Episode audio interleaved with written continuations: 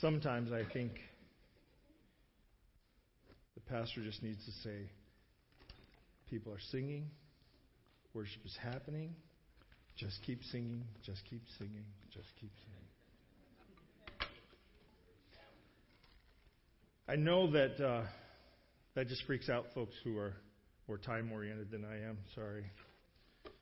I haven't done it yet. Nice to be back, though. Um, both Pastor Tim and I went to uh, warmer climates while you were getting rained on. Did you get rained on, Tim? sprinkles. Sprinkled. There was some sprinkling on the other side of the island where I was as well. We drove to the sprinkles and came back.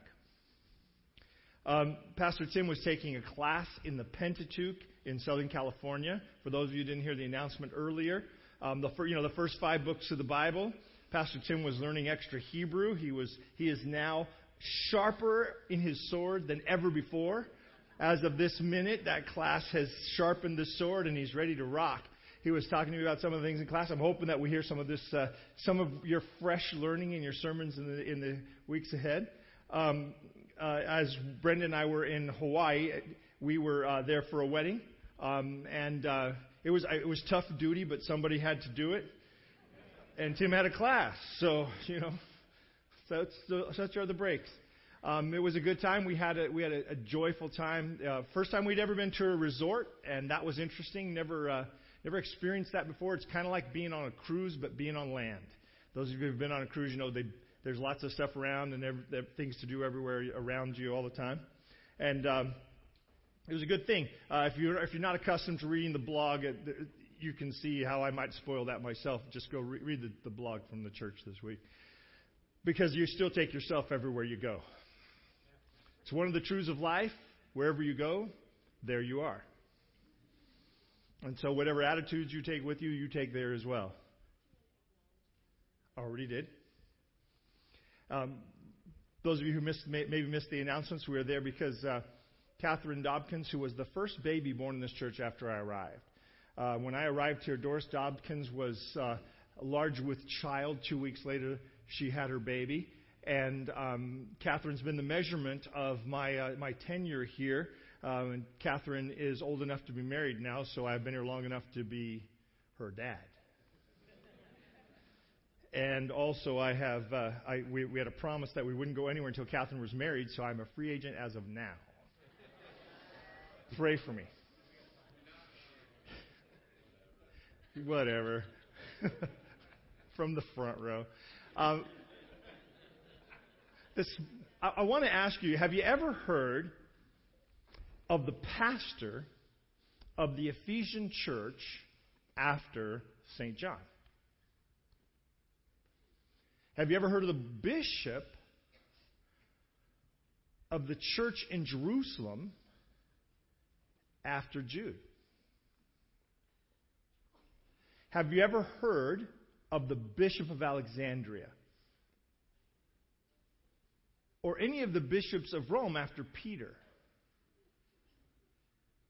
Have you ever heard of the pastor of the Corinthian church after Paul planted it? Me either.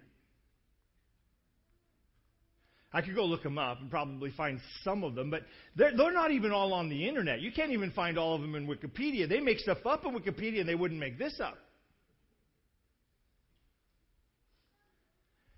Because after these superstars passed by and planted these churches, the people who picked up from there and continued to carry the message forward drifted into the obscurity of history.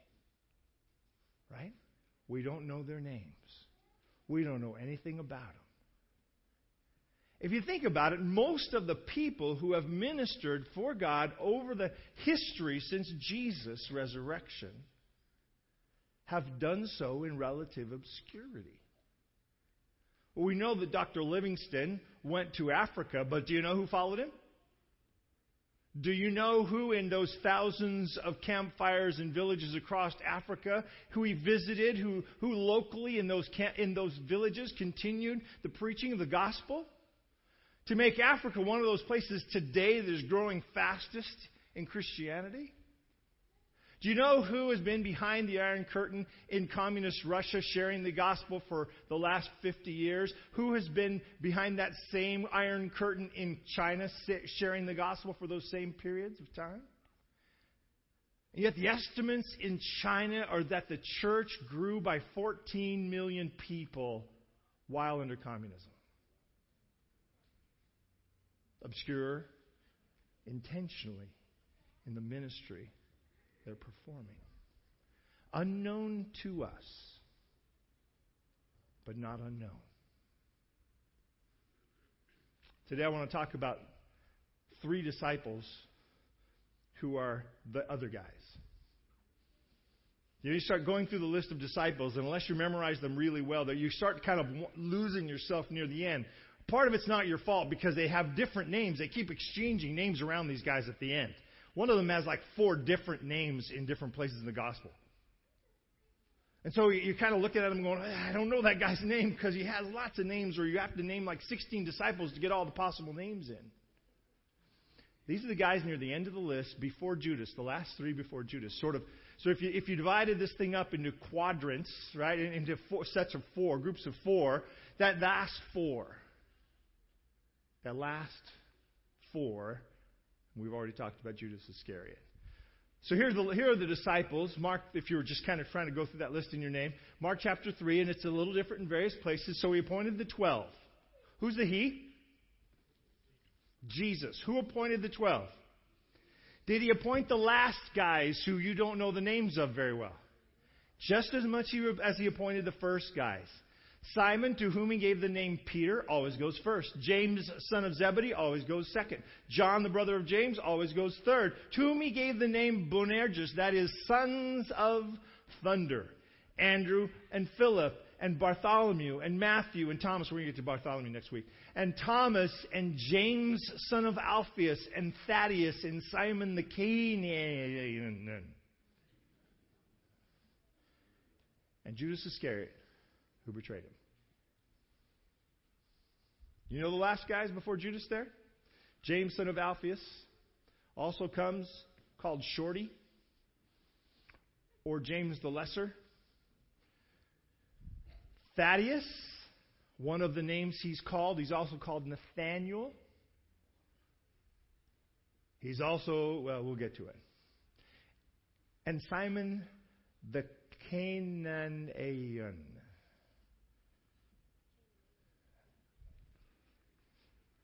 Those are the guys we want to talk about today James, Thaddeus, and Simon.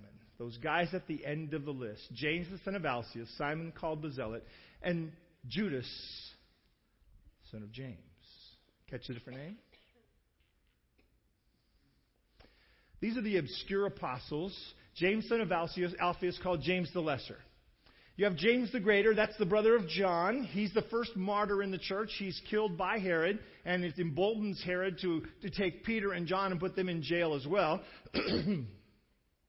but in fact, he isn't able to, to deal with them in the way he dealt with James. but James dies very, very early in the ministry of the disciples, shortly after Jesus. James, the, the, the greater, is killed. And James, son of Alphaeus, is the one that remains. Now, if you, if you read Acts and you think carefully through it, you read about the two Jameses at the beginning. And once James, the greater, passes away, once he's martyred, then you only hear of one James after that in the book of Acts. He's mentioned a few more times, but only this James is mentioned. There's no reason to call out which one it is because everyone reading Acts knows that James the Greater has already passed away. Simon the Zealot.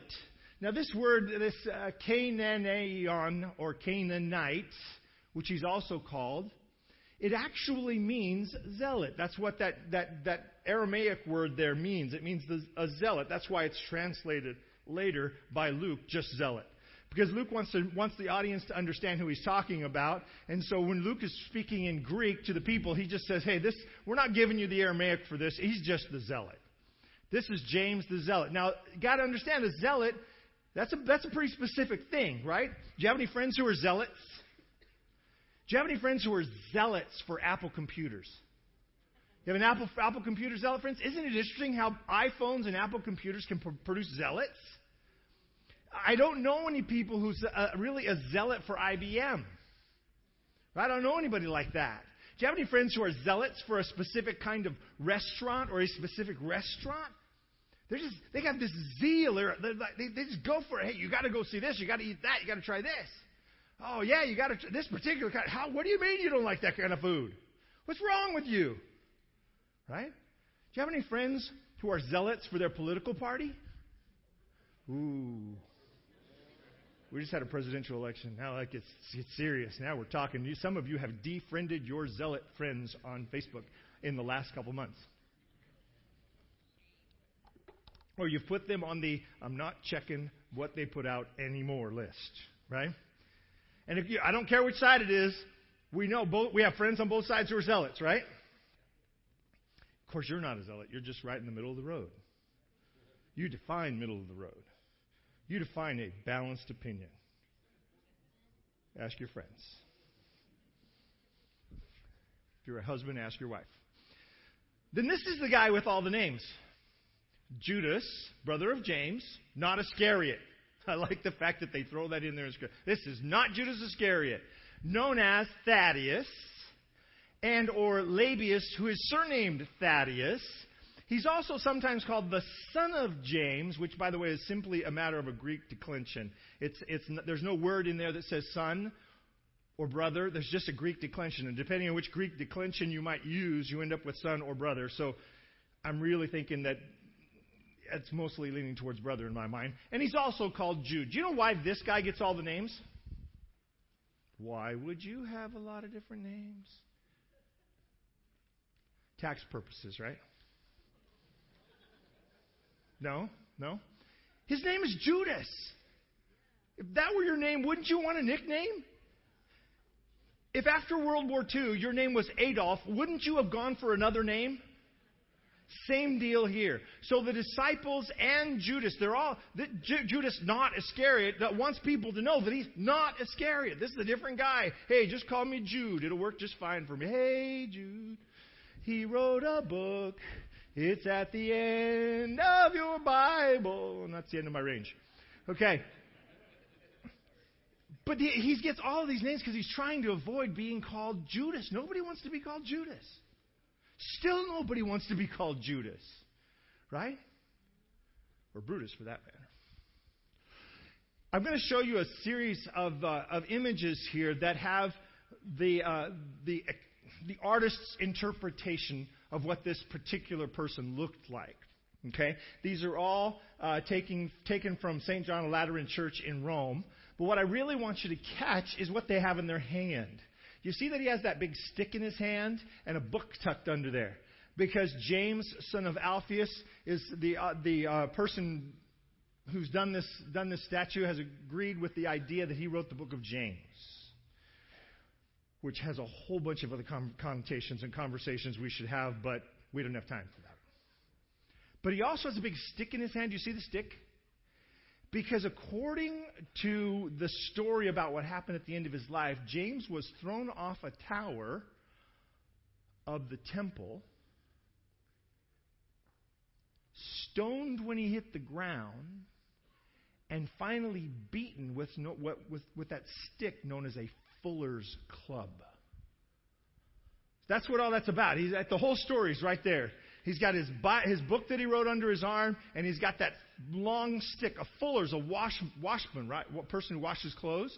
And they would have the, the big like bowl that they're washing in, and they would use that stick to agitate. You know? Get the picture? Washing clothes, washing clothes, washing clothes. Flip the clothes, stir the clothes, wash the clothes. Right? Okay? So he had this big stick, and that's the, that's the way to describe the end of his life. Thrown off the temple, that wasn't good enough. They stoned him when he hit the ground. That wasn't good enough. They beat him with a stick. You know what he did? He was the bishop of Jerusalem, and he taught people about Jesus. That's what he did to get that kind of treatment. James the Lesser's mother was present at the crucifixion. We know simply because the Bible says. There were also women looking on from afar. Among them were Mary Magdalene, By the way, we could throw Mary, the mother of Jesus. There are three Marys here Mary, Mary, Mary. Mary, the mother of James the Less and Joseph. And Salome, who was whose mom? Do you remember? James and John's mom, who also followed him and ministered to him when he was in Galilee. You know why, why all these women were following Jesus? He had 12 young men to feed. He needed an army of people to help him out. And so all their mommies came to help out because they knew that these guys were going to be in trouble if they didn't have somebody to babysit. So you think about it. Mary, the mother of James the Less and Joseph, and Salome, they're following Jesus around. They have kids in this mix.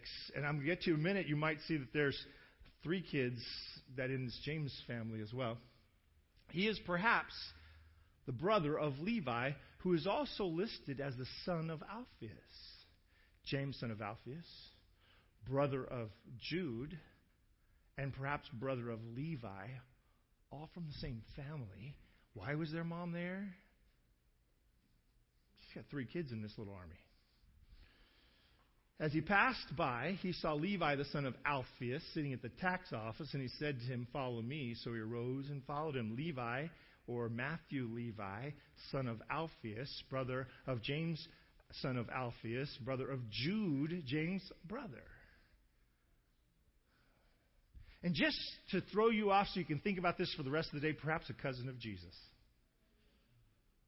Just put that in your whole memory bank there and work that over because you're gonna you could spend the afternoon looking through the scriptures at these places where these names appear. You'll find that I'm I might be right. It's possible I'm right once in a while. Simon the Zealot. Now Simon the Zealot has a saw in his left hand and a book. What's interesting about Simon the Zealot is that, he is uh, thought to have perhaps written Jude, but the saw is what I want to talk to you about. That's one of those saws that's run by two guys, you know, one on each end. You know why he's holding it? Sawn asunder.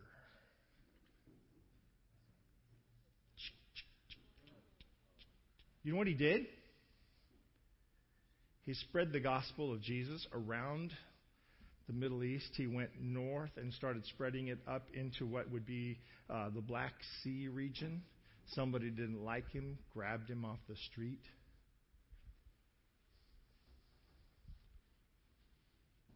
He preached about Jesus. The first century zealots, just so you get a picture, you know what I like about this is it reminds me of what happened in the United States with the American Revolution. Why did the American Revolution happen? Anybody know? Taxes. If we did what they did over a small raise in taxes, there would be a revolution a week. This also happened in the first century. After this, this is actually Gamaliel speaking. This man arose up, Judas of Galilee, in the days of taxing, and drew away much of the people. Now, remember why Jesus went down to Bethlehem? So that he could be registered by the Romans for the purpose of taxes. When that happened, this guy, Judas of Galilee, raises up a group of people. They become known as the party of the Zealots. They become known as the party of the zealots. We have a member of Jesus' inner circle who's a terrorist. Member of a political party who's inciting revolution. Hmm. Crazy, isn't it?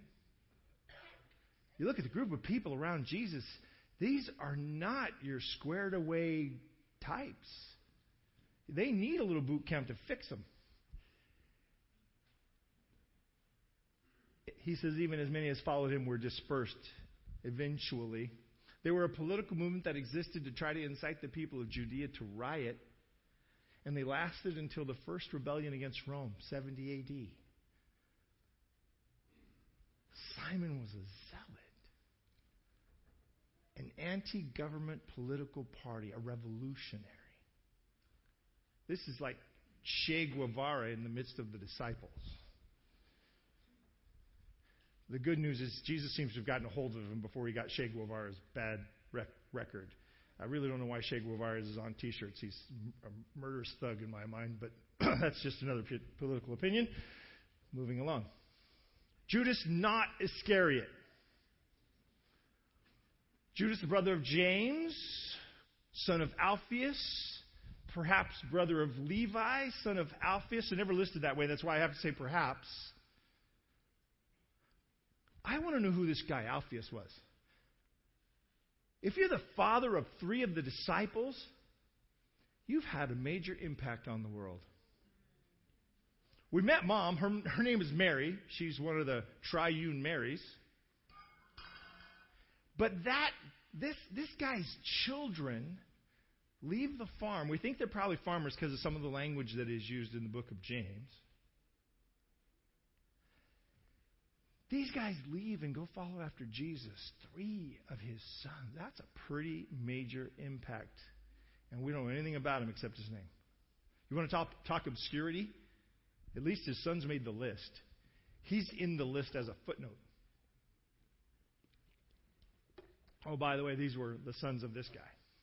And you know why they give him a name? Why they, why they do that with James, son of Alphaeus? Simple. They don't want to confuse him with James, son of Zebedee. It's really not talking about Alphaeus. It's just an, an attempt to not get your mind all mixed up with all the Jameses.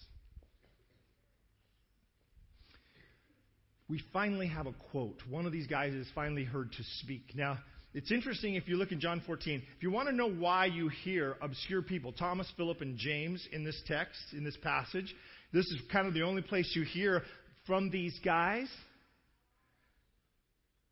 Jesus has just told Peter in chapter 13, You will deny me. And maybe for the first time in the three years of the Gospels, Peter's quiet. And somebody else gets to talk. It may just be, and some of you know this because some of you have been around people like me. Some of you are quiet and thoughtful about the words you throw out into the world. And you've sat in a room with people like me who seem to just let words let, let them fly without a filter. And you're like, what's up with this guy? I can't get a word in.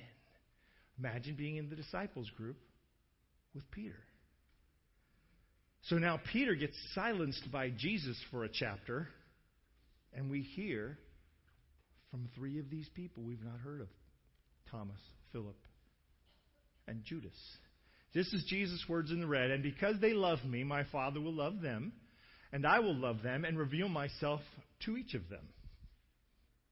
There's a lot more before this, but I want you to get the gist of it. It's about Jesus saying, because of the Father's and my connection and their connection with me, there'll be a revelation within.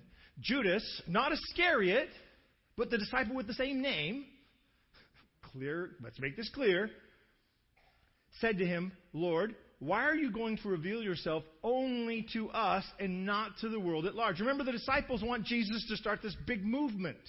The disciples want Jesus to become the king on the throne and run Israel and, and push out the Romans. They want this kind of this kind of empire to get started with Jesus as the emperor. And so he's saying, why aren't you just letting the whole world see? Jesus then explains, if anyone loves me, he will keep my word, and my Father will love him. And he will come to him, and, and we will come to him and make our home with him. I want, I want, you to, I want you to stop and look at the process. The process is a relationship. Do you see it? Anyone who loves me well, he's going to follow my words. He's going to do the things I'm telling him. He's going to listen to my teachings and actually put them into application in his life. He's going to actually look more like me than like him in the end. And when he does that, this interesting, cool thing's going to happen because the Father and I are one. He won't just have me with him, he'll have the Father with him, and we will actually inhabit him. This relationship will be so deep that we will actually dwell in him. And he's going to go on and talk about the Holy Spirit after this. But I want you to get this connection. he says, if you have this kind of a connection with you fall in love with me, it transforms your heart. And when it transforms your heart, it transforms your behavior. That's why the Bible can talk about the fruit of the indwelling spirit. Something happens on the outside because of something that's happened on the inside. And as this process moves forward, this relationship grows closer, we actually will indwell the person Hi, this doesn't look, you don't look like you're excited about this. This is exciting stuff right here. The relationship will be so close that we'll live in there.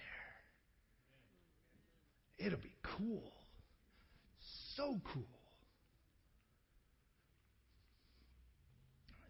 Now remember, these guys you've never heard of are real disciples. Right? Just because we don't know who they are, haven't heard much about them, there isn't even much recorded from them, they're still real disciples. They were selected by Jesus. Out of all the people alive in the first century in, in Israel, these three guys make the cut. Ninth grade. I've been playing baseball for about six years. I get ready. I go out for the for the freshman baseball team. My school was pretty big. We had a freshman, we had JV, and we had varsity. So we go out for the freshman baseball team. We go out, we have tryouts, we bat, we we play in the field, we do the whole thing. Been doing that for years. Every every time we play little league, you have tryouts at the beginning, except when you're staying on the same team and they kind of already know who you are. So um, it's not an unusual thing. We're walking through the whole process, and and um, they, the the list comes out, and I know there's going to be like 25 guys on the team. There's 26 on the list. The last two, me and Rudy Garcia, have a note. See the coach. It's like, oh, That can't be good news. So Rudy and I show up for extra tryouts. Extra tryouts. I had played baseball with Rudy in, in the little leagues around town for a while now, and we'd gone to school together since seventh grade. So Rudy and I were friends, not enemies, and we, we, we had, you know, we knew each other. And so we're out there, we're kind of talking about what this is. You realize what this is. One of us is in and one of us is not. And of course, I thought I was the guy who was going to be in, and Rudy thought he was the guy who was going to be in. And so we went out there and we, we played. We basically, we basically took a few pitches and we ran the outfield and he just kept hitting balls at us. I was an excellent outfielder. I could throw the ball from the fence in center field to home plate without bounce. Cool, eh? Today it would break my arm to do something like that. So we play. We're out there for about, oh, I don't know, maybe 20, 30 minutes. The coach is doing this. He keeps going. If, if this long of a tryout means that we're both on the bubble for him, right? End of the tryout, we walk up to the coach. We're, you know, we're hot, we're sweaty, we've got our gloves in our hands. We're like, okay, what's up? I'll tell you guys tomorrow. Next day at school, we go in to see what the coach has posted. Now he's posted a new list and there's one less guy on it. And it was me. I've looked back on that several times and thought, I wonder, because all of our baseball games were on Fridays and Saturdays, if God was saying, well, see, I want to make God the, the uh, reason I didn't make the baseball team. Not my lack of ability. But I don't know. What I wanted to, to, to illustrate is that these guys made the cut.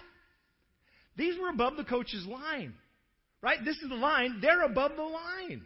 So whether or not we know their names isn't as important as we might think. Who cares, Simon the Zealot? He made the cut. Judas, not Iscariot, made the cut.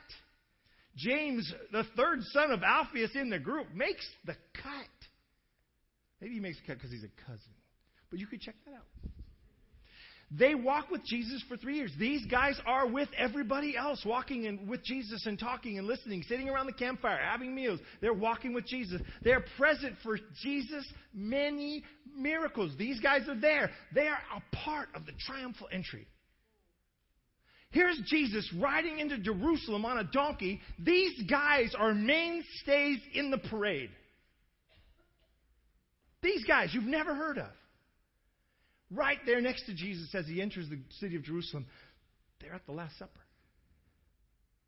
You know, when Jesus says, one of, you, one of you will deny me, and the Bible says, and all, each of the disciples said, Is it I? Their voices rung out in the choruses of, Is it I? Is it I? Is it I? Simon the Zealot. Uh, is it me? I can picture myself doing that.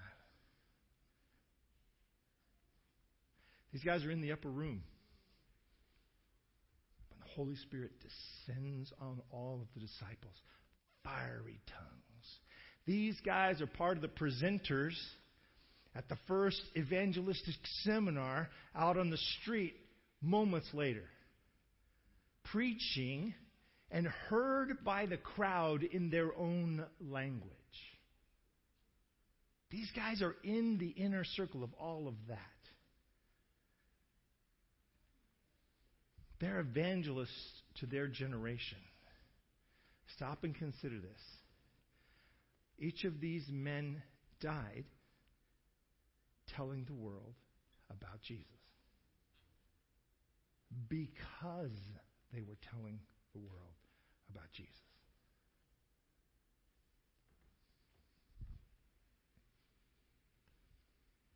Obscure, unknown like us. There's nobody writing books about your life, right? Maybe some of you. Not me. I don't expect a documentarian to show up at my house and say, You have lived such an amazing life. We're going to make a movie. You? Most of us live and work in relative obscurity. We testify of Jesus to our friends or our family in the obscurity of that life. And yet, just like them, essential to the work of God. To be faithful followers of Jesus who look like Him to the world around us is essential. To be clear in our testimony about what He's done to us and for us is essential. To be part of a family where we can support those who have come bearing a burden on that day is essential to the gospel. Obscure as we may feel, as small as our part may look to us, each and every one, like the last piece in the puzzle, is essential to completing the picture. Here are these men. There's so little said about them that you have to rely on the possibilities woven through what might be in the little bits of lists. And yet, some of us would trace our spiritual heritage to their testimony. Some of us are here today because they started a chain that leads to you, leads to me. I'm looking forward to that test. You want to see the, the, the, the tree of life's genealogical spread? That's the one I want to see in heaven. To whom do I go to say thank you? And the further along we are down the list, the more people we get to thank. And these three men are going to be on some of our lists. Likely a third of those lists.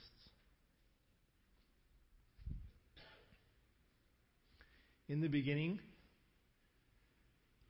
James, son of Alphaeus, Simon called Zealot, Judas, son, and as I've told you, I think that should be brother of James. Jesus summoned them, and he gave those guys authority over unclean spirits to drive them out and to cure every disease and every illness. In the end, when they arrived, they went up to the stairs to the room of the house where they were staying. By the way, this is a stop in Israel that I have poo pooed. I'm, I'm less likely to do that. Having, I'll, I'll tell you about it sometime. Here are the names of those who were present. Long list. You get to the end of the list James, son of Alphaeus, Simon the Zealot, and Judas. Lost in obscurity? Oh no. Unknown to us, but not unknown to God. Essential to the spreading of the gospel are the voices of the unknown, unsung heroes. Your Father who sees in secret will Himself reward you openly. That's your promise, my promise, their promise. Let's pray.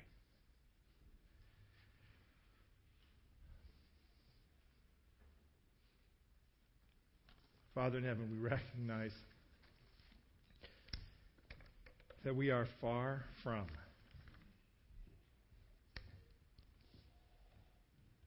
heroes in our own mind.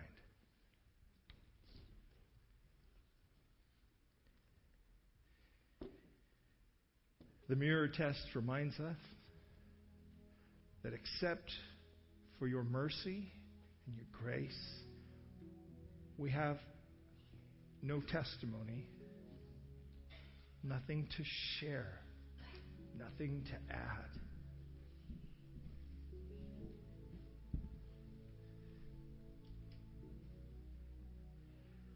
But we also realize the essential nature of telling someone else what you're doing for us and what it's possible for you to do for them. Lord, when we're here at the church, sometime when no one else is here, cleaning up, setting up, painting something, fixing something, when we're out in our job or in our neighborhood, sharing some news about you, and,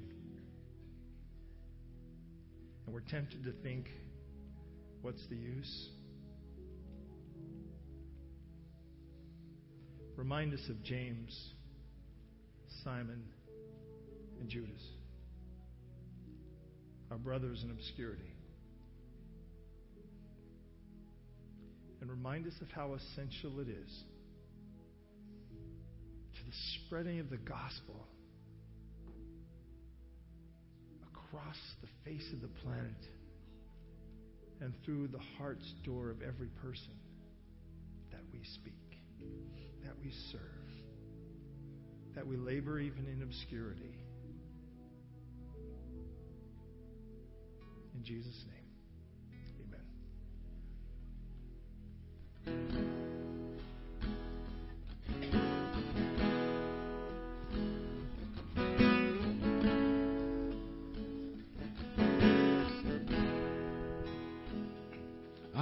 once was lost,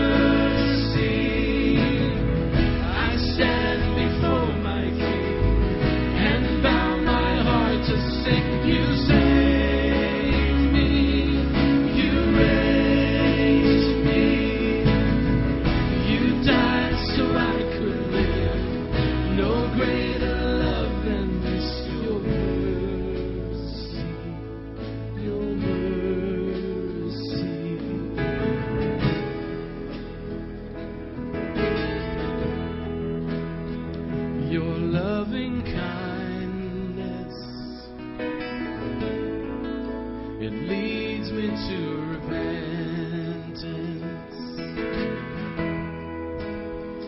Your loving kindness.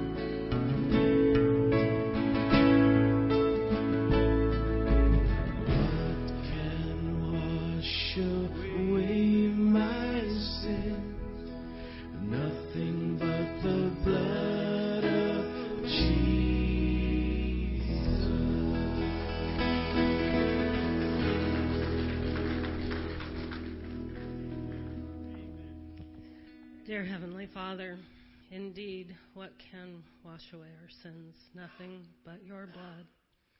And Father, though most of us will indeed live a life of obscurity, it doesn't matter, but because of the blood of the Lamb, we too have made the cut. We can be disciples. We long to be disciples. Lord, help us live lives that speak that we are your children, that we love you.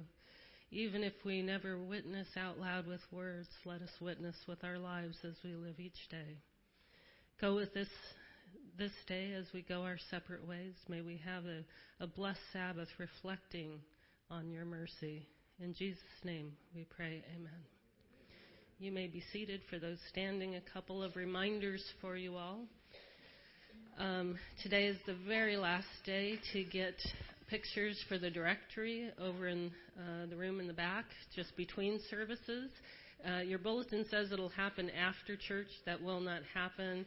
Al and Lou need to leave right after they do pictures. So if you don't have your picture in the directory yet, we'd love to have your picture there so we can tie the names and faces together.